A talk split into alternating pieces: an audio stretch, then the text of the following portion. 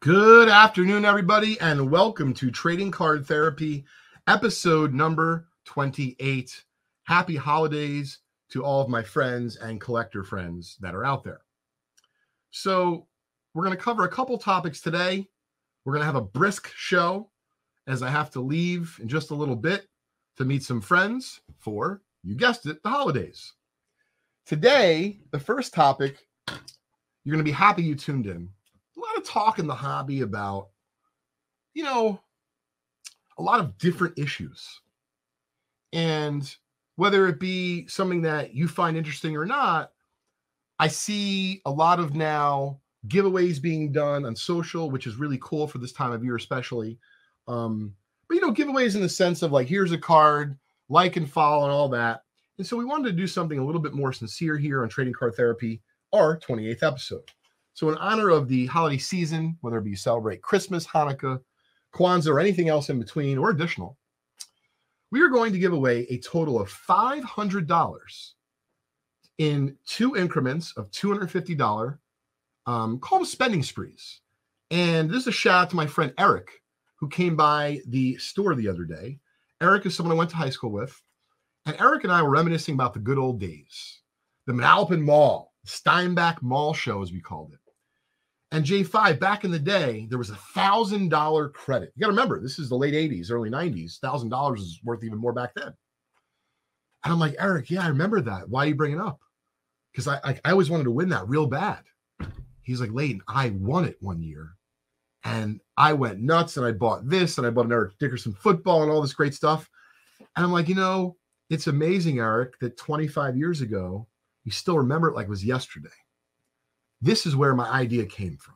Because there's a lot of giveaways happening this time of year on social meaning ig facebook twitter etc but there's not a lot of personal giveaways. And so you're going to see what i mean by that.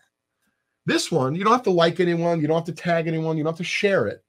What i'm going to ask over the next few days until next week's episode of trading card therapy where you can find us every thursday at 1.30 p.m roughly eastern time is we're going to give away two different gifts of $250 to someone, whether it be yourself or someone you recommend. And all you got to do is contact me through DMs on Trading Card Therapy or my email address directly at Leighton, L E I G H T O N, at justcollect.com. You can nominate yourself, but you can also nominate someone else. And since it's a season of giving, I might recommend, if you'd like to win, to nominate someone else. Now, if you nominate your neighbor, your cousin, probably pretty smart. Maybe you guys can split it. The point being is we're going to try to have some fun here, and we're going to try to put um, the $500 in the hands of two collectors in some way, shape, or form that we feel are a special circumstance that um, are deserved of it. And we're looking forward to seeing who uh, is interested, who is recommended to us, and ultimately who we decide on. We will share it on next week's show. So please drop me a line. Next up, very interesting to me. I covered this in an Instagram reel uh, the other day, and has to do with not just this card in particular. So this is a beauty. This is a T206 home run Baker, but with a very rare back, a black Lenox back, a little bit of back damage, but nonetheless, only a pop of two in PSA. Although I think there's a couple more out there that maybe not be slabbed or an SGC. So my question to the community I want to discuss on today's show, but really asking for your feedback. When you have a low pop vintage, we're talking in this case, because that's my thing. When you have a low pop vintage card, do you list it on eBay at a high price and a submit best offer?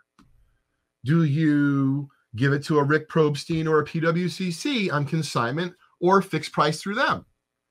Do you give it to the auction houses and have them fight over who will give you the best rate and hope for the best? Or do you save it for the mecca of all conventions the National Sports Collectors Convention, and do I put it out there? Please let me know in the comments. I'm curious your thoughts, not just on this T206 home run Baker, but any low pop, doesn't have to be high grade, but desirable vintage card. What do you think I should do? What do you think others should do in that position? And lastly, I wanted to cover today um, an interesting topic I personally collect vintage autographed cards. I do also collect some other autographs. in general, I'm not against autograph grading, but I'm not really for it and I don't really care about it. Meaning, if you look here, we got a nine, an autograph grade of a nine, and we have an autograph grade of a seven. And to the discerning eye, I don't really see much of a difference. I never started collecting autographs because of the grade. I started collecting autographs because I enjoyed having that card signed. And of course, I'd rather have maybe an inscription or something cool, but I didn't care so much if it looked to be gem mint or like there was no break in the pen. And I'm not suggesting it's wrong. This is what's great about collecting. Some people collect T206s in low grade technical condition, but exceptional eye appeal. Others collect T206s in high grade condition and don't care about eye appeal whatsoever. There's no right or wrong way to eat a Reese's. There's no right or wrong way to collect. So, um, in terms of autographs, I'm curious what you folks think. Are you collectors of autograph memorabilia and you care about the grade on an autographed piece of memorabilia or card? Or if you could save some money and buy a cheaper example, would you rather just have a cheaper example?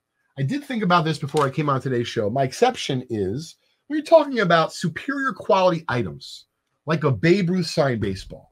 That makes sense to me, especially if you can not only see it with a discernible eye, but why a PSA 9 graded ball would be or command a substantial premium over, let's say, a ball that was graded a seven. But I'll be honest, I can't really see the difference that that easily between the nine and the seven here on this Bob Cousy rookie or this pair of Bob Cousy rookie. So you decide for yourself, but please let me know what you think in the comments um, uh, on Instagram. Appreciate your thoughts. Of course, if you're watching us on YouTube, we'd love to hear your thoughts. Speaking of YouTube, if you are not subscribed yet, today's the day you're going to start because we just released an amazing video on our Just Collect YouTube channel about the unbelievably rare and amazing collection of 20 different of the 25 1910 PC 796 baseball postcards. The video was released last night on YouTube.